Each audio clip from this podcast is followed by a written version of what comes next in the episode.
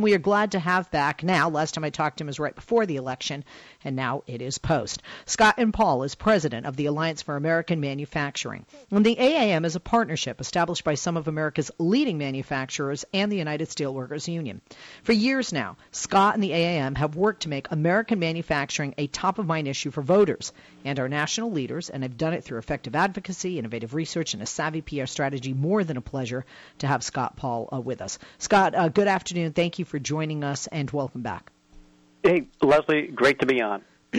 well, um, you guys are a nonpartisan organization, but one of the things that you really want, regardless of who wins, and the winner in this case was Donald Trump, um, is that you know this is a, a, guy that won very heavily with uh, blue collar workers, uh, which are predominantly not all but white male, and uh, you know they really feel that uh, they they they've been you know screwed, whether it's uh, money in their paychecks or reductions in their pensions or jobs shipped uh, overseas. And obviously, a huge uh, area that uh, cares about this is something that you talk about and that you like to discuss, which is manufacturing. Under a Trump presidency, who promises to bring manufacturing jobs back to the United States, uh, what can we expect from him? And first, I just want to start it out, Scott. You know that I was a, you know, and am uh, still a Hillary supporter, even though uh, my candidate lost. Um, one of the things that always bothered me, and you and I touched upon this, is that Donald Trump himself was guilty of these jobs being uh, sent overseas. So how does somebody who, you know, did that before turn around and as president bring those jobs back? I am probably not alone in saying that uh, the unpredictability of a Trump administration is off the scales. Uh, and so far, I have inaccurately predicted every step of this election. So, uh, so, so is everybody sure. else, Scott. So you're not alone. so, I, I Myself not included. alone. This is true, but but the one thing, and, and you're right, we have talked about this. The the, the issues of working class people and manufacturing consistently get underestimated by the, by the political party apparatus and by by most in the media. You give voice to them, uh, but otherwise, you know, it's it's easy to get inside the bubble and think like, well, uh, that stuff doesn't matter, or certainly, as you indicated, like voters will see through Trump's hypocrisy. Um, you, you know, understanding, and we talked about this too, that that that Hillary Clinton had, you know, a mixed record on trade policy, one that she tried to to polish up, uh, but but it was mixed, um, and fairly or unfairly was probably linked a lot to some things that Bill Clinton did uh, on on trade. Um, and I'm not going to participate in that kind of circular firing squad that a, a lot of Democrats are doing right now. And it's it's you know I think historians can sort out what what actually happened, uh, but the, the one thing that I know that was painfully clear is that the voices of these people, and, and you're right, Leslie, they, they mostly are white, they mostly are male, but not exclusively, uh, who had worked in factories, uh, you know, and, and five and a half million of them have been laid off. Most of those jobs have been offshored uh, over the last uh, 16 years ago.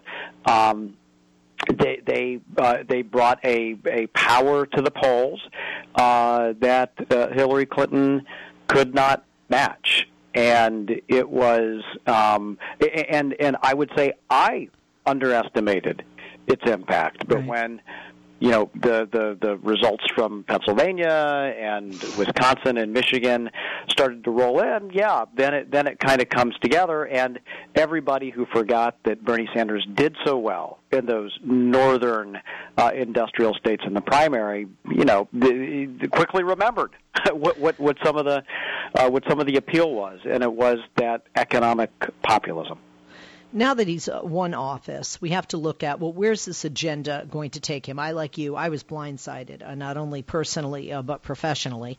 Um, but we do, I mean, we are stuck with this at least for four years, and obviously, um, I don't want any president to fail. As much as I have disdain for this uh, person that has uh, shown a character that I'm not um, you know, happy with. So let's talk about his first 100 days. Uh, he has some very ambitious ideas. Uh, one of which I know that you like, something the Obama administration declined to do for years, uh, was that Trump uh, plans to make good on his plan to name the Chinese government a currency manipulator. Explain to folks what does that do, other than is it symbolic, or um, does it have more weight than that? That call, that shout out. Yeah, Leslie, that's a good question, and I imagine it would need to be more than symbolic for Trump to deliver on what a lot of people are expecting. Um, the you know, first of all, does China manipulate its currency? That is, does it keep it at a lower value intentionally to try to get more exports in the United States because it's effectively a, it, it, it's effectively a tax cut for those exports, and to block our imports because that currency devaluation makes our goods more expensive going into China. Uh, you know, and there's no question the Beijing government still intervenes, but but the situation is probably a little more complex than it was three or four years ago. Still, there's no question that that China games the rules. Now, Trump um, certainly can name China as a currency manipulator. Uh, there's a broad range of actions that could take place after that. Uh, China could be banned from the U.S. procurement market. That means that our tax dollars couldn't go to buy Chinese goods for most things. That we'd be buying, you know, American steel and other things like that. We've talked about Buy America before. Uh, we could deny some some types of, of foreign assistance that could theoretically go to China, although not a lot does. Uh, we could uh, we could impose some some targeted tariffs uh, as well, or Trump could potentially say, you know what, the, the currency right now, because of all the capital outflows we're seeing from China, may make some sense. But in the future, if you devalue, you should know right away that it's going to trigger sanctions uh, and just be on the guard. And he could he could use it as some sort of a uh, some sort of a deterrent. Um, so there are a few tool tools that uh, uh, that Trump could use. And you're right. This is something that you know someone like Chuck Schumer or Sherrod. Well, I was going to. You read my mind. I was going to ask you that because this is an area. I mean, Chuck Schumer is, uh, you know, leader of the Senate Democrats, and he's pursued action on currency for a long time. Is this an area where you might see bipartisan support, or, you know, uh, an olive branch across the aisle, at least on this issue between Trump and a Democrat? Yeah, that's right. support and opposition, and and it, this goes to a lot of the broader issues that I'm sure we're going to have a conversation about. Which is, you know, for years, who's blo- who's blocked the progress on it has actually been Republicans in Congress. But if there are some issues that the Democrats in Congress and Trump can agree on, look, I'm with Bernie Sanders, I'm with Elizabeth Warren, who say, you know, if he wants to rebuild America, if he wants to reform trade policy, I'm going to work hard to make that happen. Um, and, and I I think that that is uh, that that's the right approach to have, and, and not the Mitch McConnell approach to Barack Obama, which is my goal is to oppose everything that he supports. Uh, agreed, uh, a hundred percent. Um, uh, TPP. What's going to happen with TPP? I mean, people feel that it's defeated, and I'm, I'm, you know, confused. I mean, Trump says he doesn't like TPP. There are Republicans who do like it. The president likes. it. I think a lot of people are confused, but we know TPP weighed heavily in on this uh, election year and people's choices. It, did, and I would say R.I.P. TPP. I think it is. Um, I think it's done for the foreseeable future. Um, you know, o- o- the Obama administration has kind of officially thrown in the towel on trying to get it done uh, in this term of Congress. Uh, you know, Trump uh, you know, one of the one of his promises was to withdraw from the TPP if it in fact had been ratified. Um, uh, there may be conversations down the road about how it could be renegotiated uh, to make it um, friendlier, but that would I, I think that's a difficult thing to do um, with all 12 of the TPP countries uh, and some of the issues that it would uh, entail. It's probably honestly easier to negotiate or to renegotiate some of NAFTA uh, than it would be uh, the Trans-Pacific Partnership uh, at this point. So I. Um, there may be some who want to try to bring it back uh, and make some adjustments, but this is one uh, where I think uh, we're going to walk away from it. Um, you know, I would say, Leslie, that you know there was a lot of fear mongering about what happens if the TPP goes down in flames, um, and it was you know, the markets, from what I could tell, did okay today. Um, there was no uh, gnashing of the teeth. Um, there have been big trade initiatives that haven't crossed the finish line before.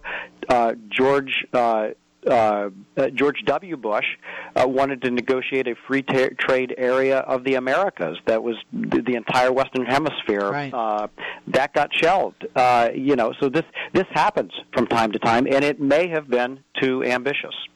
We're going to take a break and we'll be back with our guest. And if you want to call us, we want to hear from you. 8886 Leslie, 888 653 7543. We're asking you, what does a Trump presidency mean for manufacturing? Do you believe he'll bring those jobs back? He could have brought his own back, but, you know, what's he going to do in the future? And are you glad that it would seem TPP is, as Scott said, RIP? Pick up the phone and join us whether you voted for or against Donald Trump. If you stayed home, not sure we can chat with you. Bitter. Anyway, pick up the phone and join us. 8886 Leslie, 888 653 7543. Scott N. Paul, president of the Alliance for American Manufacturing, is our guest. Follow him on Twitter at Scott Paul AAM. Check out the website during the break, AmericanManufacturing.org. Don't go away. Scott N. Paul. And uh, we are talking about what the president elect Donald Trump might uh, do with regard to manufacturing. He's promised to bring back jobs, and he certainly demonized uh, some uh, people and some nations. China is one of them when he was running before he was elected. Scott, thanks for holding. Welcome back. Um, in the New York Times, they talk about uh, China and uh, Donald Trump. And they said that in a China U.S. trade war, Trump would have weapons. First of all, do you agree with that? And second, what did they mean by that? What type of weapons, if you will, does Trump have, at least with a trade war with China? Uh, yes, and uh, you know the the whole trade war notion, I think, gets blown out of proportion uh, quite a bit. I mean, it sounds very fatalistic. Uh, the reality is that there are d- trade disputes that are settled nearly every day, um, and and some of them involve tariffs. Uh, the Obama administration has put tariffs of up to 500 percent on some types of Chinese steel because it was being unfairly uh, dumped uh, into the United States market. So this is this is nothing new. I mean, this continues. It's getting a higher profile uh, with Trump. But if Trump has broader goals uh, in terms of bringing down the trade deficit with China uh, or getting it getting more specifically at some of those uh, trade practices, uh, there are a couple of things that he can do. Uh, we talked about uh, currency manipulation. Uh, that's number one. Number two, um, the the Trump administration could bring some trade cases against China, uh, both using our own domestic trade laws and having them work through our system here, uh, and also at the World Trade Organization, uh, to which China and the United States are both members uh, in Geneva. And again, the Obama administration has brought a few cases against China. Trump potentially could bring more or bigger cases against China. Um, another activity that Trump could do uh, is to uh, use other uh, presidential powers um, uh, that, that the president has, uh, based on some types, some portions of the uh, uh, of, of, of trade law that, that are seldom used right now, and, and that are more used in what we call intellectual property disputes. And I'm sorry to get in the weeds here, but but he has some uh, he, he has some levers that he's able to pull that have that have not been pulled yet. He could also enter into a high level negotiation. And I would say that this is something Ronald Reagan did with Japan uh, in the 1980s and said, to Japan, look, you're, I'm not. I'm going to block your automobiles uh, unless you start making some of your products in the United States. Um, and uh, he put tariffs on Japanese motorcycles. Uh, he put tariffs on uh, semiconductors. Uh, negotiated a currency agreement with Japan um, and and with uh, and with Western Europe as well. And so he, could engage uh, at a direct level uh, on this.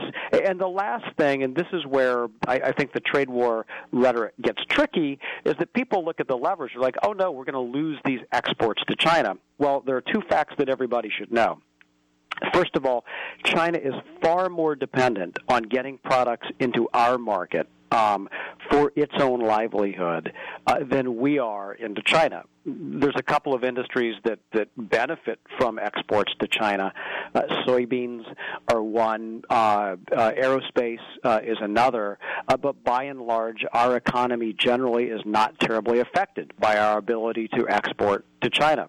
Uh, on on the other hand, you know, again, China's is. China sends about a third of its exports to the United States, um, and we have a, a a lucrative consumer market, something that China's not going to be able to find anywhere else. So so we have a bit of leverage um, if uh, if if the president uh, chooses to to use it.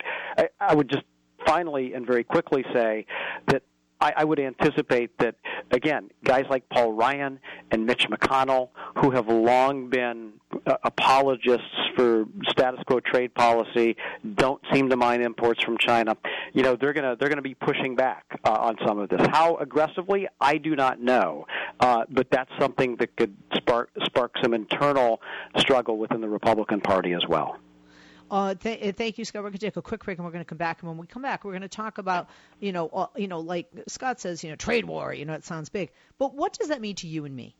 How does that trickle down to you and I? And we're going to talk about that, what that means, uh, because some of you might say, well, you know, what affects me is, you know, my bottom line and, you know, me as a consumer. And certainly those are the people's voices that we heard speak, and those are the people that voted largely for Donald Trump as president.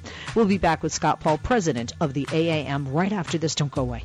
We are back. So is he, and we'd love to hear from you. We only have uh, half of the hour left. It goes by uh, fast when you're learning a lot and liking uh, what you hear. Um, I always do when I have Scott N. Paul, president of the Alliance for American Manufacturing, the AAM, uh, joining us. Scott, thanks for holding. Welcome back. You said, and I love that you said, you know, because it's true. When you hear trade war, it's like, oh my God, and you want the Hollywood music to cue and, you know, nasty sound effects. Um, but like you said, you know, trade wars and trade deals happen, you know, pretty much every day.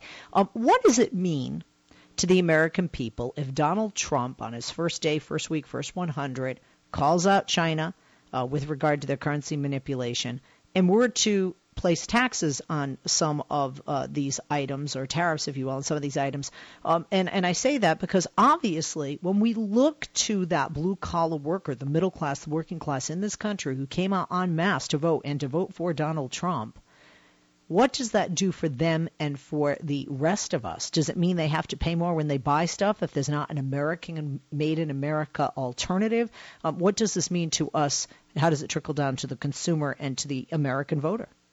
Yeah, Leslie, that is a really, really good question, and you know you can you can game these scenarios to to try to figure out what would happen. And the, the truth is, you know, in, until we get to that point, it's you know we're we're not going to have a, a certainty about what what the outcome will be. But but here is you, know he, he, here's kind of the range of possible um, uh, of, of possible scenarios here. One is that yeah, that Trump, you know, does some targeted tariffs. China, China's leaders know they have massive global over, they have massive overcapacity in their industry, in steel, in aluminum, and semiconductors, and this. There have been reformers inside of China who have been try, trying to move their economy to more of a services and consumer orientation and to open it up and and they've been they themselves have been stifled by special interests so interestingly you know Ch- you know China may well stomach some of this uh, try to do a couple of minor retaliatory things that might have a big political impact say in a particular state or in a particular members of congress district but i don't think that you would see an economy wide uh, impact.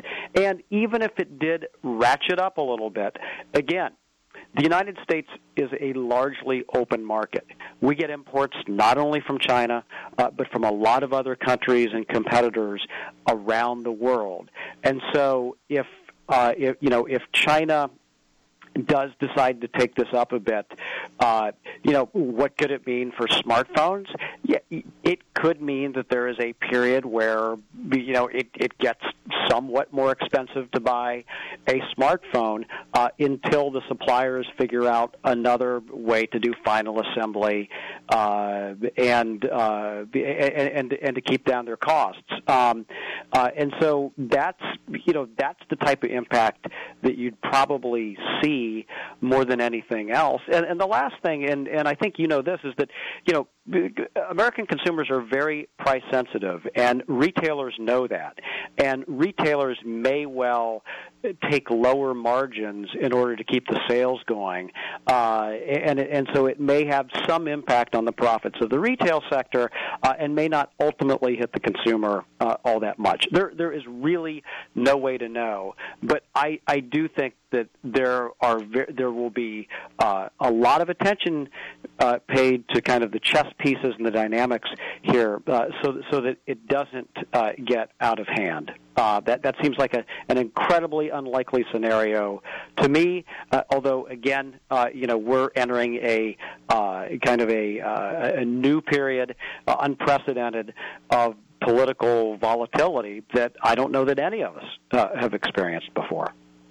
Um, I also uh, want to ask you and go back to TPP, and you know we're going to talk, I'm sure, God, for the next four years, Scott, probably not about TPP, but about China. Um, uh, let's talk about TPP. Um, uh, President-elect Donald Trump plans to move quickly uh, one of the things he wanted to do is uh, deride what he calls a job killing trade policy. Now, that's an area where you and me and Donald Trump and, you know, left and right can agree, maybe not 100%. Um, he said that within the first 100 days, his administration is going to drop out of the Trans Pacific Partnership. He also talks about withdrawing from NAFTA, the North American Free Trade Agreement. Now, Scott, correct me if I'm wrong. This was one thing I was against uh, Bill Clinton not doing but signing. And we say that because it was the administration prior to him uh, that put this motion in play.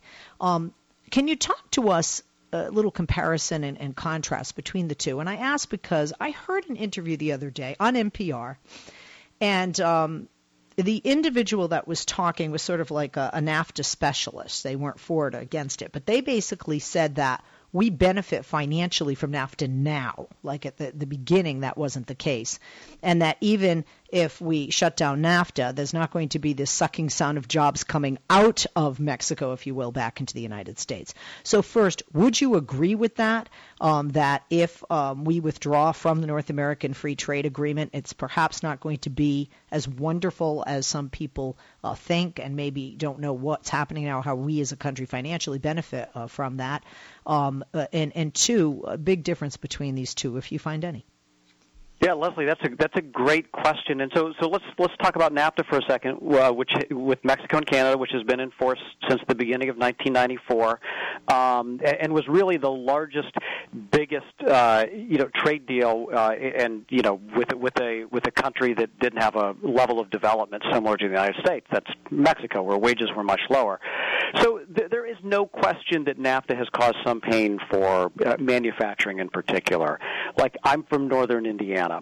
Auto parts plants all over northern Indiana closed up, uh, and the, the imports came in from from Mexico. So, the, so there there is no question that it's had an impact like that. But then you pull back the lens a little bit, uh, and you look at the North American auto industry, and I think it's safe to say that uh, having that economic integration between Canada, Mexico, and the United States has actually helped keep some auto manufacturing in the region. It might not all be in the United States, but in the region, which probably means a few more jobs than having all our cars come from Japan or come from China or Korea or, or come from Europe. Um, and so, uh, it, it, and same goes with uh, with the electronics um, as well, uh, where there's uh, an integrated supply chain between Mexico uh, and the United States. Now, now the governments of Mexico and Canada have both said that they are willing to talk about renegotiating provisions. Of course, Leslie, they're going to want some concessions as well. It's not always it's not all going to be a one way give to the United States here. And so we will see uh, what sorts of things that Canada uh, and Mexico uh, would would would want to ask for.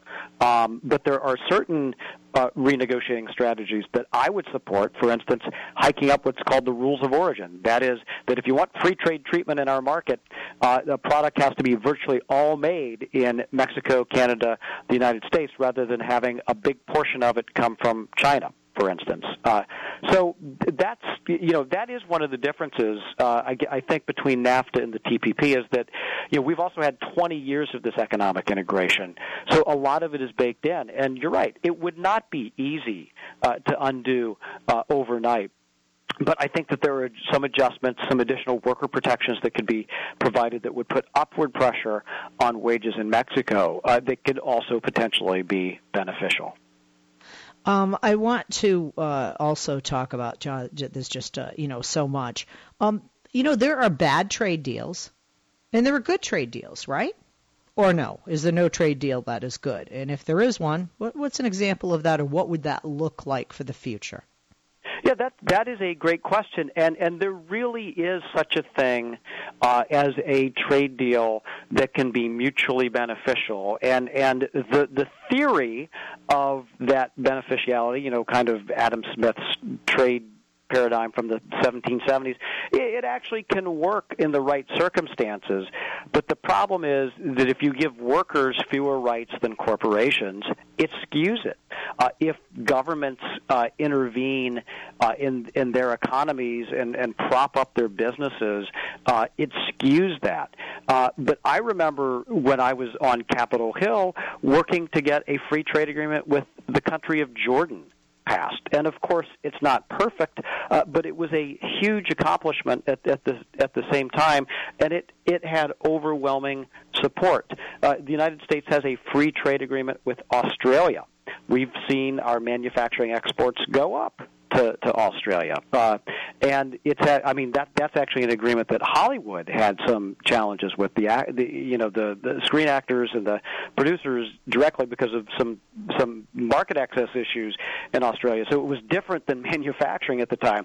But there there are some examples where this this idea of free trade can work. Uh, with Canada, for instance, I think that you know while there are challenges, uh, it's uh, in some ways it has certainly been mutually beneficial. So you, let's not throw the, out the idea of trade. Let's not throw out the idea of trade agreements. But it's the rules that matter. Do workers have the same set of rules as corporations, the same type of opportunity? Um, are we really going to use these trade agreements to try to uh, have broadly shared prosperity instead of uh, higher shareholder prices, and that's largely been the outcome of the trade agreements is that we've seen widening inequality, and yeah, trade has generated a lot of income, a lot of income, uh, but but it's largely been held by the shareholders of corporations and not by workers. We're going to take a break. We'll be back with Scott Paul, president of the AAM, right after this. One more segment with him. If you have comments about TPP or questions about NAFTA, about questions about trade, uh, questions or comments, and about China, questions or comments, and will Donald Trump bring manufacturing back to America? How is he planning on doing that? We're going to talk more with Scott Paul, but we'll also talk with you. 888 Leslie, 888 653 7543, right after this. Don't go away. We are back with Scott N. Paul, president of the Alliance for American Manufacturing. Um, wow, uh, so many things to talk about China and trade, China and currency manipulation, and uh, TPP. Um, I think this election showed, Scott, that trade matters. And you've been saying that for years, screaming it from the mountaintops. Why do you think all of a sudden this year trade has always mattered, but trade really mattered to the voters? Uh, yeah, there, there will be a lot of diagnoses as to why you know either you know Hillary Clinton didn't get the vote out or Trump did, uh, but I think that it is indisputable that the trade and the manufacturing message that he had worked. Um, with a, with a lot of people, maybe not with everybody, uh, and and you pointed out, and I pointed out the the offshoring hypocrisy, but clearly, uh, what he was saying um, worked and the and, and it's also evident, Leslie, by the places he was going and the frequency uh, that he was using the trade piece, and and it doesn't get covered nearly as much as as some of the more incendiary things that would come up, but but almost every Trump speech that I ever heard started at the opening uh, with a critique of our trade policy, uh, with praise for manufacturing, um, and with a call uh, to to rip things up. Um, and, and he finished off the campaign in these industrial states, uh, in uh, you know in Michigan uh, and, and and in Wisconsin, um, and and that clearly uh, you know is where this message uh, is gonna uh, is, is gonna have the most power. Um, you know, exit polls show that uh, Trump voters obviously overwhelmingly agreed with him uh, on the trade message. And Leslie, you have you and I have been talking for a while now, and and you know that we've we've been doing polling uh, for the last six or seven years, and it's consistently shown uh, that there's a power to these issues. That it, it's an issue that uh, voters want their candidates to talk about more, uh, and so they got they got a Republican candidate who talked about it uh, at every sp- uh, stump speech, uh, and obviously uh, that, along with a lot of other factors, uh, made him uh, a compelling choice for people who voted for him. I want to talk about Trump and jobs. I mean, it is the economy, stupid, and maybe Democrats, Hillary Clinton, uh, didn't, um, you know, heed the advice even of her uh, husband, former President Bill Clinton, who said that the Democrats have to look out for the disenfranchised white uh, workers uh, who are a big voting base, and that was proven on this um, November 8th, this past November 8th. Um, Trump has promised to bring jobs back to America. Trump has promised to save jobs, to create jobs. American public's counting on it. That's what we saw in those votes, even though Hillary's winning the popular vote by, it, they're saying now it could be 3 million. Uh, but let's talk about the next president because the Electoral College, uh, you know, elected him. By the way, did you see that Donald Trump said he, he believes more like a popular vote? But he also thinks he would have won with a popular vote, perhaps. Can Scott, can Trump save their jobs, America's jobs, because that's what they're counting on. That's why they voted for him. Yeah, it's it, you know it's tough, and th- this was one of the challenges I had with his with his message on this in particular, is that it brought back this sense of 1950s nostalgia, which you know where half of our economy, half of our employment was in manufacturing. We had literally no global competition whatsoever. We had a growing market. We could set the terms, and uh, there there wasn't nearly as much automation or pro- productivity as we have today. And so, no, we're not going to bring back steel mills with twenty thousand people in them. Uh, there's there's not going to be that that kind of revival. Uh, but if there are common sense policies that that you know that I know a lot of Democrats support as well that are putting into place, uh, we we can do better. We we can we can stabilize. Uh, we can we can grow our share, um, and, and it's not going to mean a 1950s kind of manufacturing in the United States. Uh, but we can certainly hold our own and do better uh, in the 21st century, and we can do it in a variety of, uh, of industries, from those autonomous vehicles uh, to nanotechnology, uh, and to things that we've always done well, like make cars, make airplanes, provide the materials like steel for all of that, and other sorts of complex machinery. And here's something that I agree with Donald Trump on. I'd love to see an iPhone made the United States. I think that the, I think that they could do it um, if, uh, if if if Apple had enough incentive to do it. Um, and so you know that that would be my long shot. Uh, I'd love to see a supply chain like that reestablished in the United States, and and I think it would be possible. But pretending like we're going to be bringing you know tens of millions of manufacturing jobs back. That's uh, that's that's both wishful thinking, uh, and that's going to violate the trust of the voters. I think. The Wall Street Journal had a piece that said trade, not immigrants, may have been key motivator of Donald Trump's voters. Do you agree with that? I think that's absolutely right, and there are certainly voters that were uh, that were motivated by uh, the immigration issues. There no doubt were voters that were uh, motivated by worse than that, uh, by by some of the the, the, the horrible things uh, that he said.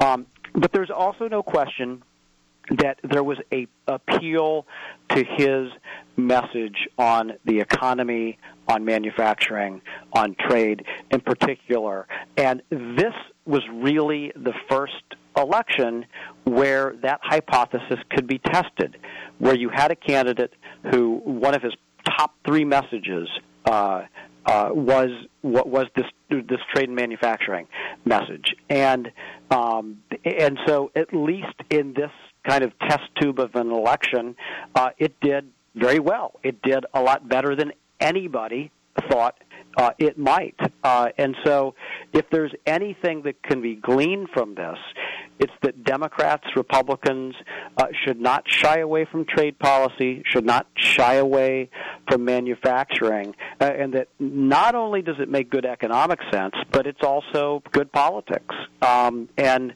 uh, it, it's clear that some voters rewarded Donald Trump for that, despite the fact that he offshored a lot, uh, despite everything else that went with it. Um, and there was just a lot more pain out there in the industrial heartland uh, than I think a lot of people imagined. Uh, and, and boy, did it show up on election day. Um, last uh, piece, um, in less than 60 seconds. There are people fearful that Donald Trump's going to be the next Hitler or Mussolini. And then there are people that say, well, what if he isn't? because we have seen people like Harry Truman be very different as president than they were as a campaigner for president. Last thoughts. Yeah, that that's eh, you're, you're going to have me stumped there. Ah. Um, I, I think that I think that it's un I think that it's unpredictable, and I think anybody who pretends that they know what's going to happen six months from now in a Trump Trump presidency um, is you know is, is guessing. Uh, they they don't know. Uh, but I hope, as President Obama said, that the office helps to settle you. Um, yeah. uh, I hope that's the case.